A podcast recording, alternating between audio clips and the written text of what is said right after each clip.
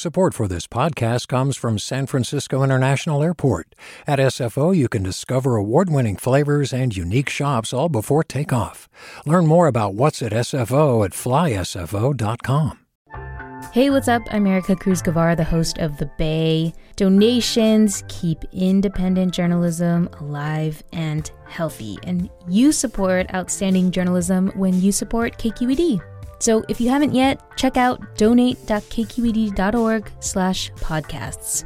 That's donate.kqed.org slash podcasts with an S. From KQED.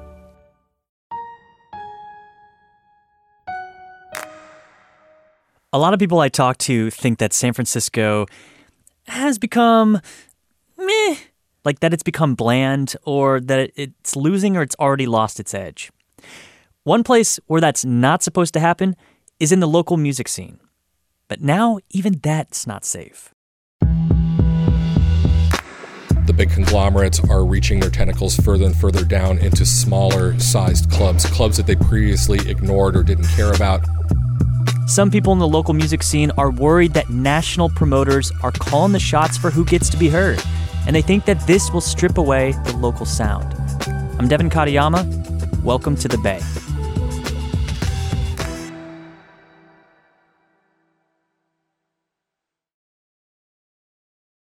What's up, Sam? Yeah, how y'all? Good to see you. What's going on?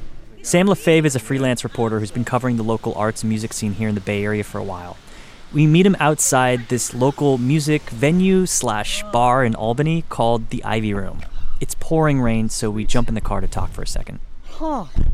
Sam says he chose the Ivy Room because he wants us to meet the club's music booker, Tony Bedard.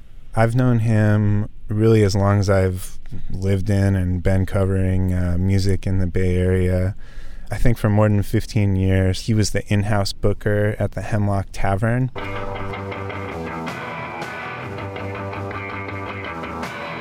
And he's kind of the guy who kind of built that spot into this kind of divey rocker haunt.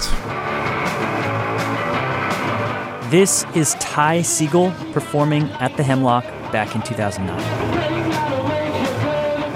all of the sort of indie rock or garage rock acts from San Francisco that have gotten popular, you know, really played some of their earliest shows to next to no one there, thanks to Tony. The Hemlock Tavern closed last fall, so Tony got this gig booking shows at the Great American Music Hall. But then he lost that job too after the big national promoter, Goldenvoice, which is in charge of booking the shows there, didn't need him anymore. And that's how he found himself at the Ivy Room. Hey, what's up? I'm Devin. Devin, Tony, how's nice it going? To meet you. We make our way out of the rain and into the Ivy Room. After you. Oh, thanks. Cool. We're just gonna grab a booth. Okay. What's the capacity here? 200. When you have shows here, obviously it's got to be packed, right? Yes. When it's crowded, obviously they're sitting on the uh, the, the backs of the, the couches, and I think we're probably going to try to move these couches maybe to create a little bit more floor space. There are a bunch of smaller rooms like this where local bands play all around the Bay Area. But Tony is worried about the music venues one size up, the mid sized clubs, places where local bands can still be heard next to national acts. These clubs are where two national promoters, Goldenvoice and Live Nation, are starting to book the shows. And Tony says it's taking business away from local promoters. The big conglomerates are reaching their tentacles further and further down into smaller sized clubs, clubs that they previously ignored or didn't care about or thought, oh, hey, a 500 capacity club isn't really worth our time. Now, these 500, 500 capacity clubs are, you know, becoming a key part of their, you know, of their business strategy. And so now we've finally reached the point where Goldenvoice and Live Nation both control everything from a fairly small club to a mega festival in the Bay Area. And a lot of people in the music scene tell me this has serious consequences for artists, musicians, as well as fans. Sam says you gotta think about the legendary music scenes all across the country, like CBGB's in New York, the Fillmore in San Francisco. Almost all of them were centered on sort of one or a small constellation of independently owned and operated venues. Sam says the business models of these national promoters are organized in a way so that they handle the ticket sales, which explains the high ticket fees.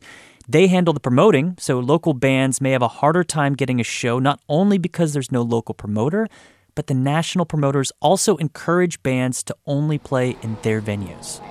Here's what I've heard from from multiple people who still run independent venues is they have a rapport with a nationally touring band. That band has played their club the last time, the last two times they came to San Francisco. Now that promoter sees, oh, hey, this band is coming back to SF. They hit up this band. They're like, oh, you want to play our club again? It's gone really well. Now they hear from the band, you know, actually, we're going to go play this club that Goldenvoice controls. Even though we like you, even though you booked really good openers for us, we're going to go play the Goldenvoice controlled club because we think it's going to help us play Coachella. And Coachella is a freaking big deal for bands. They can make a ton of money off the merch and selling albums, plus, they get their name out there. So you can't really blame the bands. You know, it really is too bad that it, it severs the relationships with the independently operated clubs and it takes regular bookings away from them. It hurts their businesses. We talked to the manager of one local venue who said that it's really hard to stay alive as an independent music venue in San Francisco. These national promoters have the power to fill rooms and bring an audience. If you put yourself in the shoes of the owners of these clubs, I think that they were looking at the writing on the wall and felt that if they didn't join up with one of these big corporations, you know, for the booking, that in the that they would eventually wind up losing out or maybe even eventually go out of business. Sam, you talked to promoters with Goldenvoice. What do they say about this?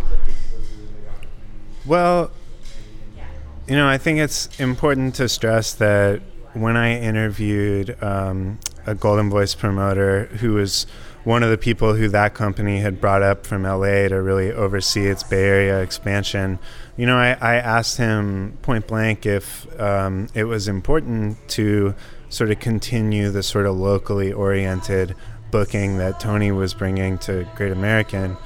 And I mean, he, he told me straight up um, that wasn't a priority. I mean, uh, the company is not even pretending to be super invested or, or focused on um, sort of supporting or cultivating a local music scene. Sam and Tony both say that cultivating that scene is really important, especially here in the Bay Area, where we pride ourselves on having a scene and creating art and music and stuff that other people in other places like. That's what they're afraid is going away. In these clubs, you can see things, witness things, and hear things that you can't experience anywhere else, and or that you can't experience necessarily at these bigger, you know, at, at these bigger rooms or these you know these bigger venues. You're talking about raw, unfettered creativity can happen in these small independent venues, and that's what leads to you know great artistic expression This is Deerhoof, performing at Great American Music Hall back in 2008 before they partnered with Goldenvoice.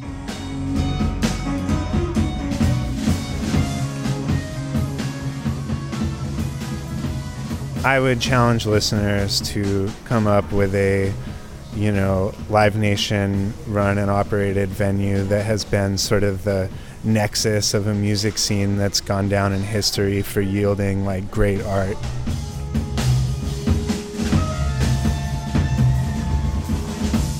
Thanks to reporter Sam Lefebvre and local music promoter Tony Bedard, who both say local bands aren't going away.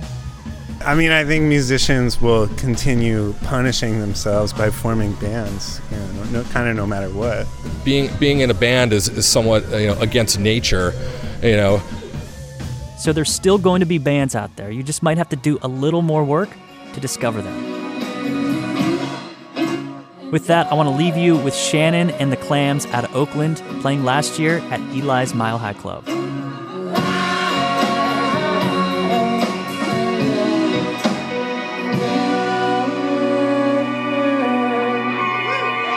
This episode was produced by Peter Arcuni, Julie Caine, and our editor, Erika Aguilar. I'm Devin Katayama. That's it for the Bay. We'll talk to you Wednesday. Hi, it's Terry Gross, the host of Fresh Air. We bring you in depth, long form interviews with actors, directors, musicians, authors, journalists, and more. Listen to our Peabody Award winning Fresh Air podcast from WHYY and NPR. Hi there, I'm Rund Abdelfatah from Throughline. If you're listening to this podcast, you know that KQED produces exceptional storytelling that keeps you informed, inspired, and entertained. Their podcasts cover issues from your neighborhood to the entire country and everything in between. Support this work today. You can help us continue to bring quality podcasts to your ears. Just head to donate.kqed.org slash podcast. That's donate.kqed.org slash podcast.